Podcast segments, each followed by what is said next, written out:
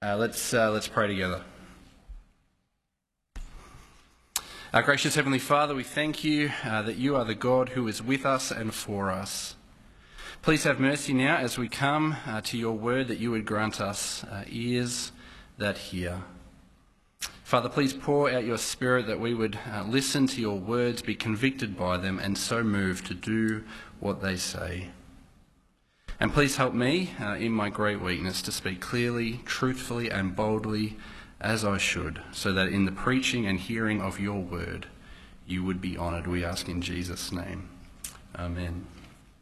Uh, well, I wonder if you've heard of a man named Polycarp. Who not, uh, it doesn't just sound like a Pokemon before it was cool. Uh, he was the bishop of Smyrna in the early second century at a time when great persecution broke out against Christians in Rome. Uh, Polycarp was brought into a public arena in order to be thrown uh, to some hungry lions unless he would renounce Christ and swear by Caesar alone. When Polycarp was unmoved by the peril of the beasts, they threatened him with fire. To which he famously replied, 86 years I have served Christ, and he has done me no harm. How then could I blaspheme my King who saved me? I bless thee for deigning me worthy of this day and this hour, that I may be among thy martyrs and drink the cup of my Lord Jesus Christ. And for this reply, he was burned at the stake. Christianity has a long history of those who have died for their faith in Jesus. Names like Irenaeus, Origen, Cyprian, all the way through to the likes of Ridley and Bonhoeffer. In fact, such a trend continues today where it's estimated over 300 people every month lose their life for their Christian faith in our world. Uh, this trend was famously picked up uh, in the 16th century when John Foxe wrote his famous Book of Martyrs. I'm sure many of you are familiar with it. But the word martyr actually just means witness. Uh, the Greek word for witness is martyrios, which transliterated is just kind of martyr. And over time, martyr has come to take on this idea of someone that witnesses unto the point of death.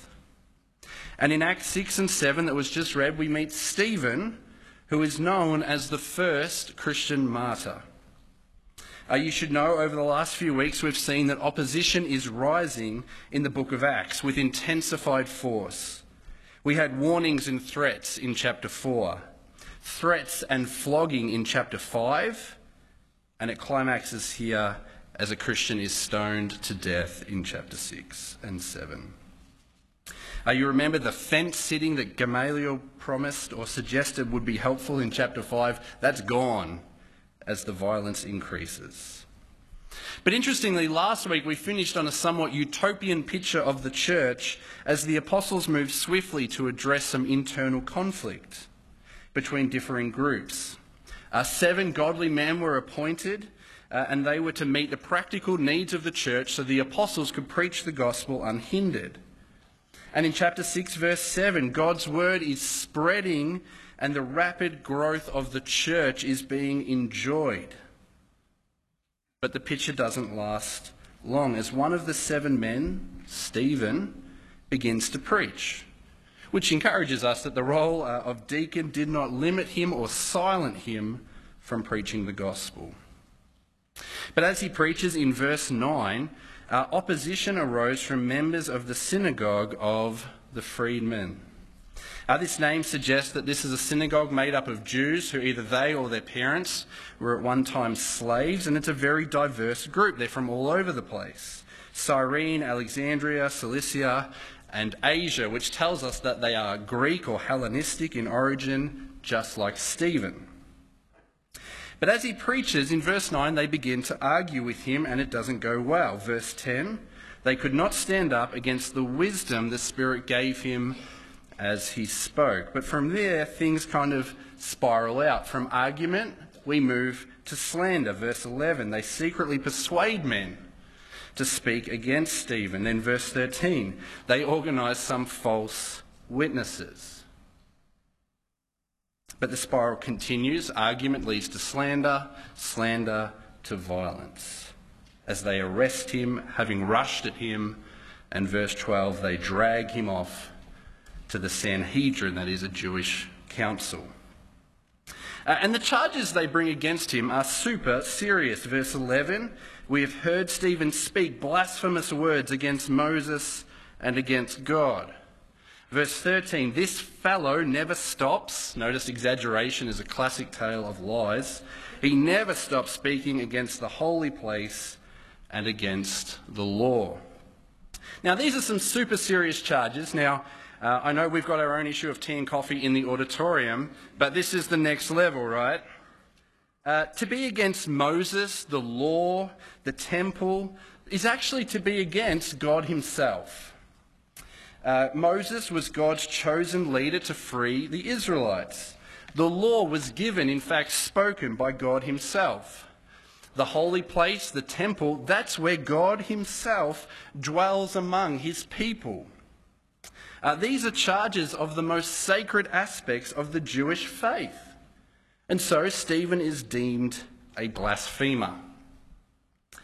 But in the midst of this corrupt court hearing that we are essentially looking at, Stephen stands out to us as just a really godly dude. Uh, verse 8 He's a man full of God's grace and power, for he performed great wonders and signs among the people. This is a description actually given to godly people like Moses and, in fact, Jesus himself. Stephen's like them. In fact, the charges they lay against Stephen are almost identical to the conflict that Jesus had with the Jews in the Gospels. In verse 14, they claim that Stephen says that Jesus will destroy the temple and change the customs of Moses. We see almost an identical thing in John chapter 2. In John 2:19, Jesus said, "Destroy this temple and I will raise it again in 3 days." And the Jews don't get it. They think he's threatening the temple building. But John reveals in John 2 verse 21 that Jesus was actually talking about his own body in the death, uh, his death and resurrection. And so these charges against Stephen, even though they're from false witnesses, they tell us that Stephen's on the same page as Jesus. He's probably speaking and teaching the very words of Jesus, and they misunderstand him just like they misunderstood Jesus. And we see that Stephen's wisdom uh, comes from the Spirit as he speaks in verse 10. And actually, what we're seeing here is what Jesus told them would happen. In Luke 21, Jesus promised the disciples, You will be brought before the synagogue. You will come and bear witness to me, but you should not worry when that happens. Uh, because Luke 21, verse 15, Jesus says, I will give you words and wisdom that none of your adversaries will be able to resist or contradict. And all of this is then confirmed in verse 15 as Stephen's face was like the face of an angel. Uh, when I told a good friend of mine who's a minister in Melbourne's West, named Stephen, that I was preaching on this passage, he offered to send me selfies to help illustrate this point. He loves this verse, and if your name's Stephen, I imagine you do too. But of course, what we're not meant to think is that he's just a supremely good looking man, although that may be true. We're actually meant to have in our minds Moses. Because when Moses comes down from Mount Sinai after meeting with God, his face is radiant. Exodus 34. And so he's putting Stephen in the realm of Moses. He is a God approved man. Like the apostles and like Jesus, God's favour rests on, Mo- on Stephen. And so the court is seated. The charges have been laid. And then, verse 15, we sit with tension as the Sanhedrin stare intently at Stephen, waiting for his reply. And then, chapter 7, verse 1, they say, Are the charges, these serious charges, are they true? This is more intense than a bachelor rose ceremony. But what would you do if you were Stephen? False charges have been laid. Would you defend yourself? Perhaps attack the people making up their lies, kind of start to unpack and degrade their identity as well. Like, if this was a movie, it probably would have descended into name calling, personal attacks, maybe even a comical fight scene. But what does Stephen do? Well, he gives his defense in chapter 7 in the form of a history lesson. His reply is the longest speech in the book of Acts, and as Neil told me as I prepared, it, it requires and in fact deserves the longest speech in the history of Bundy. So hold on. Or was it the opposite? It was the opposite, yeah, sorry. Well, it's too late now. All right, either way, in verse 2, he, he picks it up and he addresses the Sanhedrin as brothers and fathers. He's very respectful of them despite their corrupt nature. And he highlights that they, as Jewish people, share a common ancestry.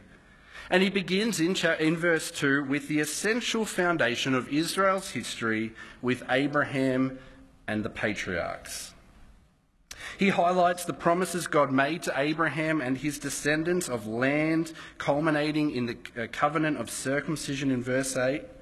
And from the patriarchs of Isaac and Jacob came Joseph and his brothers in Egypt, to which Stephen turns in verses 9 to 16. And if you know the story from Genesis, it's pretty messy, right? Joseph's brothers hate him and sell him into slavery. Yet God was at work to make Pharaoh favourable to him while fulfilling his promises to Abraham as well. But things take a turn. Uh, there's a new ruler in Egypt, and he deals harshly with Israel.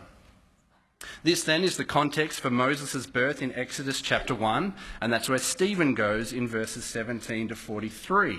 It's the longest section in the speech, which shouldn't surprise us given that Moses and the law were key charges laid against Stephen.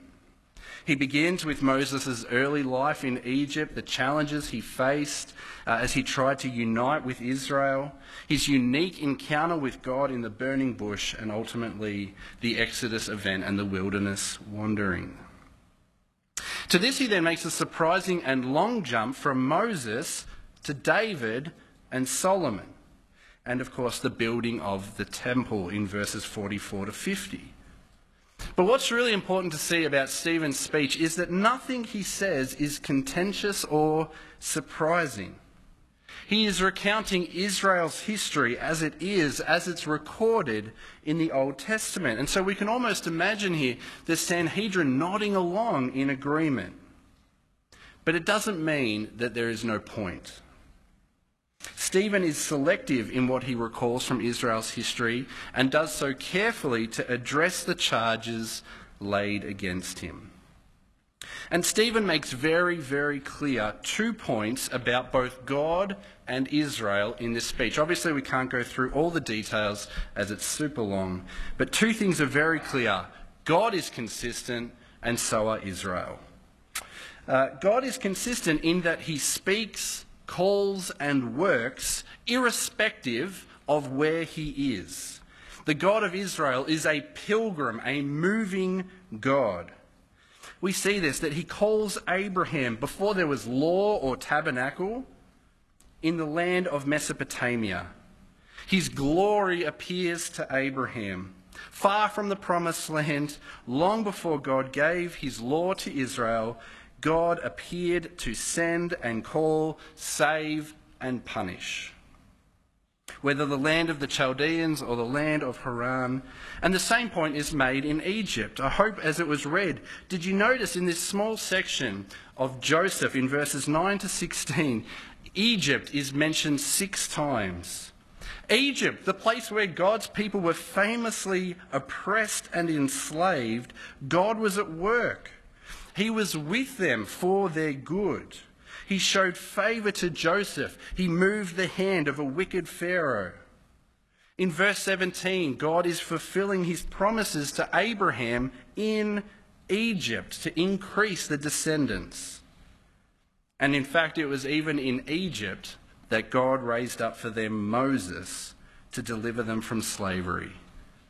But when things didn't go well for Moses, he fled Egypt and went to Midian, still further from the promised land. And yet, as Moses fled, God appeared to him at Mount Horeb in the burning bush. As Moses approaches this burning bush that will not disappear, he's told he needs to take off his sandals because where he is is holy ground. Do you hear what Stephen's saying? There's no temple. But as Moses approaches the burning bush, it is a holy place. Then Moses takes Israel out of Egypt into the wilderness. Verse 38 God is there too as they assemble at Mount Sinai. So, whether Mesopotamia, Egypt, Midian, the wilderness, it does not matter. God is there and God is at work to reveal himself. And wherever God reveals himself, that place is holy. And notice his point is that this is still true even when they build the temple. He actually doesn't come to address the temple until verse 44. Uh, Stephen addresses it by talking about Solomon and David. Solomon was the one that got to build the temple, but even he knew when he built the temple, he knew that you can't put God in a house. Verse 48, he says, Does the Most High, sorry, the Most High does not live in houses made by humans. Uh, he's actually recalling what Solomon himself said in the book of 1 Kings. He built the temple, and then as he dedicated that temple, he's just like, is God really going to dwell on earth in a building where not even heaven itself can contain him? Don't misunderstand who God is. He cannot be contained, for heaven is his home and the earth is his footstool. You cannot localize limit, or contain God. The God of Israel speaks, saves, works, even fulfills his promises wherever he chooses. And God has been consistent, active, and generous from the very beginning. And more than that, he has been consistent in that he is patient and kind to fulfill his promises with a people who love to reject him. That's the second point of Stephen's speech. God's consistent, but so are Israel. They're consistent in rebellion. Uh, in particular, they love to reject God's chosen leaders. Joseph's brothers sold him into slavery out of jealousy, verse 9. Moses was no ordinary child and had no ordinary revelation in the burning bush, but when he came with good news to deliver Israel, they rejected him too. Verse 39 they refused to obey him and rejected him. But even, even so, they went further than just rejecting him. While Moses was talking to God on Mount Sinai on their behalf, what were they doing? Building a calf to worship. And so Stephen makes this point really clear in verse 42 by quoting the book of Amos, even though Amos prophesied centuries after Moses and the Exodus. And by quoting Amos, he's making it really clear that their rebellion and rejection was not just a one off event, but a consistent pattern. Israel loved to reject God's leaders, and they generally choose idolatry over worship. Uh, he shows this in verses 43 to 44. He, he brings in the temple. He says, Israel had the tabernacle. There's a deliberate contrast. It's very, very clever. He's like, Israel have got the tabernacle. They have it in their possession. But what do they do? They go to the tabernacle of Moloch and offer their idolatrous worship instead. They love to reject, they love to disobey, and they love to make idols. In fact, the quote from Isaiah 66 in verses 58 and 50, uh, 48 to 50 is also meant to be a rebuke. Israel loves to misunderstand God. For although God could never be contained by a building, they let the presence and building of the temple convince them he could. Israel are a consistent people. They misunderstand God, they seek to contain or dictate their worship, or they just make idols instead. They reject his appointed leaders and disregard his word. But again, it's important to remember that nothing he's saying here they would have disagreed with or found offensive. This is Israel's history. But everything changes in verses 51 to 53 as Stephen comes to the application of his speech, and the point is very clear. History has repeated itself and has been applied in you. Verse 51 You stiff necked people, your hearts and ears are still uncircumcised. You are just like your ancestors. You always resist the Holy Spirit. Was there ever a prophet your ancestors did not persecute?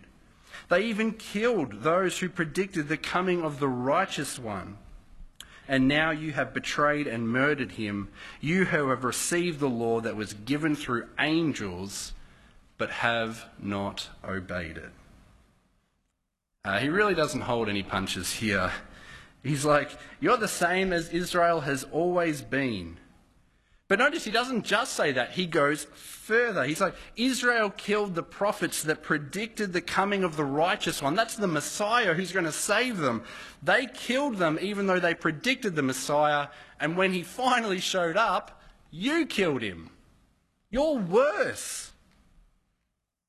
You. You betrayed and you murdered him.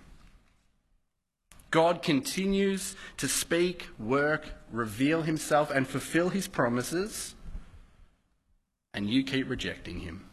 You killed Jesus. And notice verse 53 Stephen's defense really turns into offense as he says, I'm not the one that's against Moses. I'm not against God and his law and the temple. You are. You prove that when you nailed Jesus to a cross.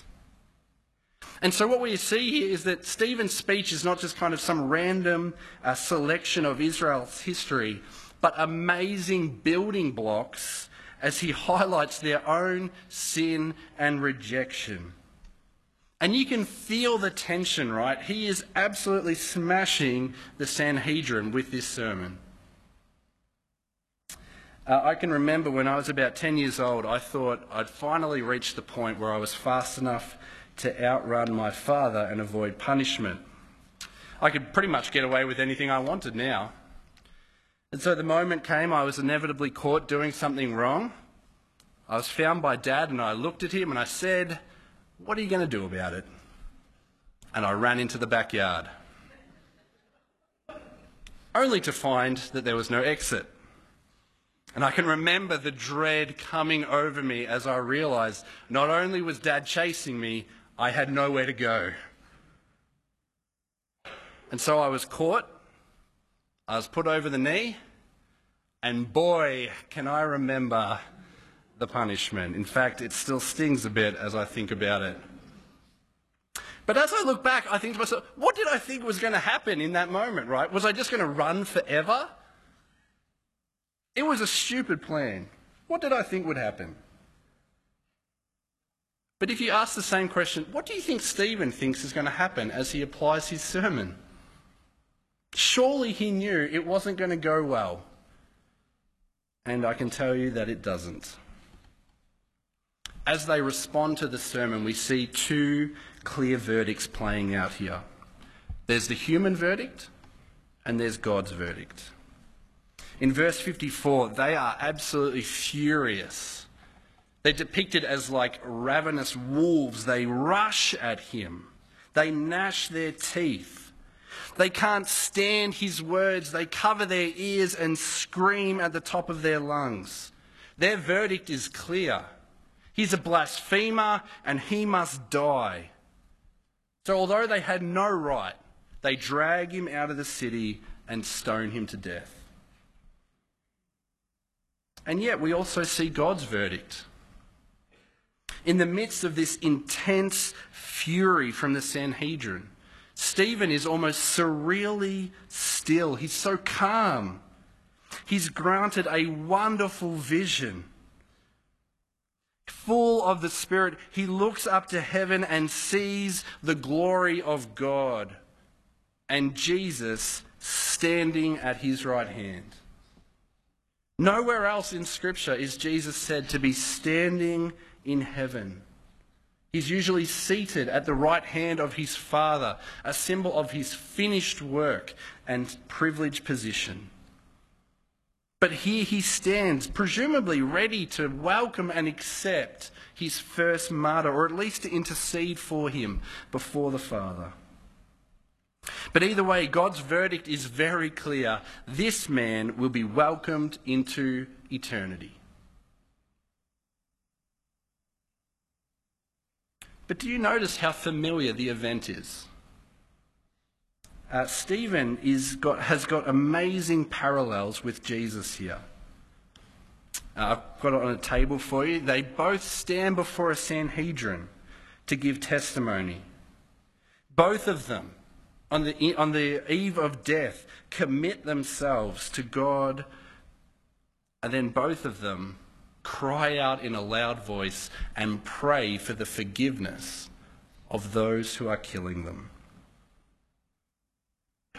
And so we see this Christ like character in the midst of a brutal and violent scene. We're told Stephen falls asleep. It's actually a surprisingly peaceful description for an amazingly violent death. But it serves as a wonderful reminder of the comfort that the resurrection of Jesus brings. That the sting of death has gone, and nothing can separate us from God's love in Christ. And it's an amazingly powerful scene. Stephen prays and commits himself to, to Jesus. He prays to Jesus and commits his spirit to him. He cries out and prays for the forgiveness of those killing him, and yet all the while, the sounds of the stones flying past him, the stones even flying and hitting his flesh, can be heard as he does it. It is a powerful scene. But Luke, as he writes this, does not let us finish there. He wants us to not simply be caught up in the tragedy and even injustice of this death. He draws our attention to the bigger picture that is at play. Uh, we're told in verse 58 that a man named Saul was present, and he's going to dominate the rest of the book of Acts. Saul, who is at the time the chief persecutor of Christians, who just two chapters later will have a vision of Christ and be converted and suffer for Christ himself. In fact, Saul, converted to be Paul, is probably the eyewitness who gave this account to Luke as he wrote the book of Acts. Saul is there, but more than that, chapter 8, verse 1 persecution breaks out against the church, which drives them out of Jerusalem into Judea and Samaria. And do you see what's happening? It takes us back to chapter 1, verse 8, where Jesus has sent the apostles to be witnesses in Jerusalem, Judea, Samaria, and to the ends of the earth. That was what he sent them to. And do you see what's happening as they kill Stephen? The gospel really is unstoppable. They kill the witness, and the gospel will spread and flourish because of it. God is fulfilling his plans and purposes to make the gospel go out. It really is unstoppable. And we're going to unpack that on camp next weekend. I hope you will be there. But for now, let's uh, consider what Stephen, the first martyr, has to say for us. And I actually think he has lots to teach us about responding to hostility which I think is a pretty timely word for us. Throughout Acts, hostility, threat, opposition are common. In fact, they're to be expected. Jesus promised it. Christians should expect hatred and betrayal even from those closest to them, like family and friends, even parents. And although in no way Do we kind of share the level of hostility that we see in Acts? There is rising hostility for Christians in Australia, particularly for those who are transparent about their conviction of Jesus and his word. I know that many of us here uh, tonight have even experienced this idea of rejection, exclusion, mockery from family or colleagues or friends for a commitment to Jesus. And for us, Stephen serves as a faithful, God approved example on how, should we, how we should respond to this hostility. Firstly, Stephen shows us that essential to our response is being like Jesus. Luke is consistently trying to show us how Christ like he is in his speech and actions, and he serves as an example for each of us. Stephen loves his enemies as he prays for them for their forgiveness as they kill him. In the face of aggression and violence, he is calm, articulate, and respectful.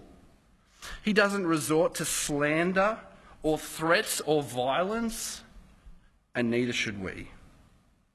We must be those who do not pay evil for evil but overcome evil with good as Paul says to Titus, so that we will make the teaching about God, our Saviour, attractive. And it is, isn't it? It's so easy for us to be hurt or offended as people attack us for our faith and we seek to defend ourselves or even discredit them.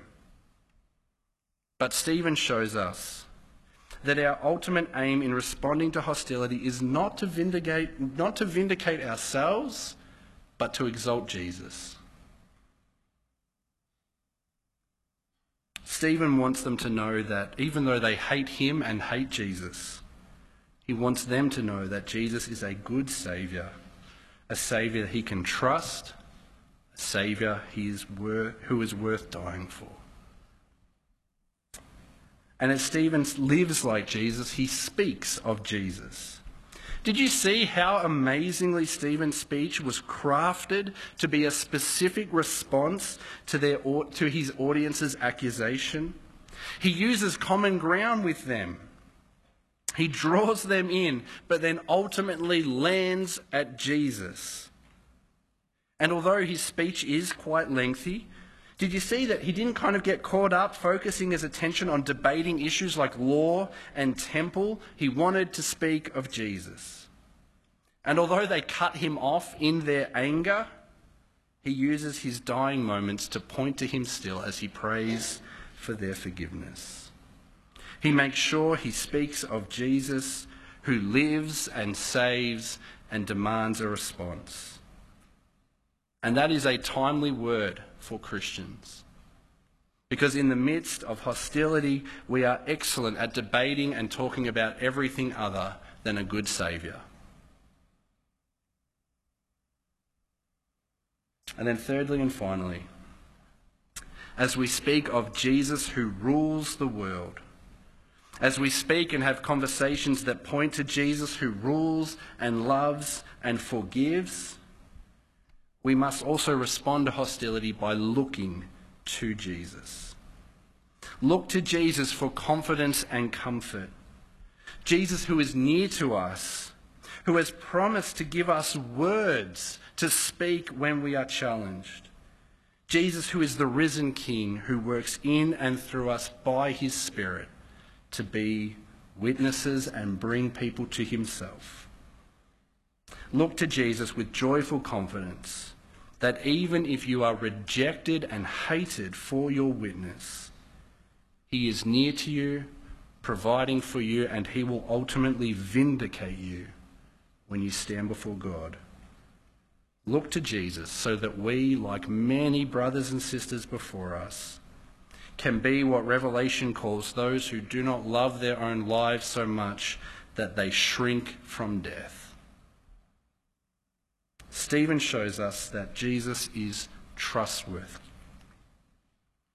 He will welcome us into glory as his faithful witnesses and nothing, not even a world that longs to silence him and his people, can stop the spread of the gospel.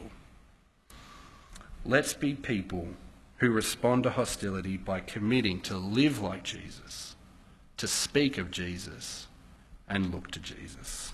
Let's pray. Our gracious Heavenly Father, we thank you that Jesus is the risen and ruling King. In a world that often rejects Jesus and his people, Father, we confess that often we are fearful and we can be angry. And so we pray, have mercy on us. We thank you for people like Stephen and the faithful example he sets. Please move us to follow that example people that live like Jesus, who speak of Jesus, and who look to Jesus. Thank you for his good promises. Please encourage us that you work in and through us for our good and for his fame. We ask in Jesus' name. Amen.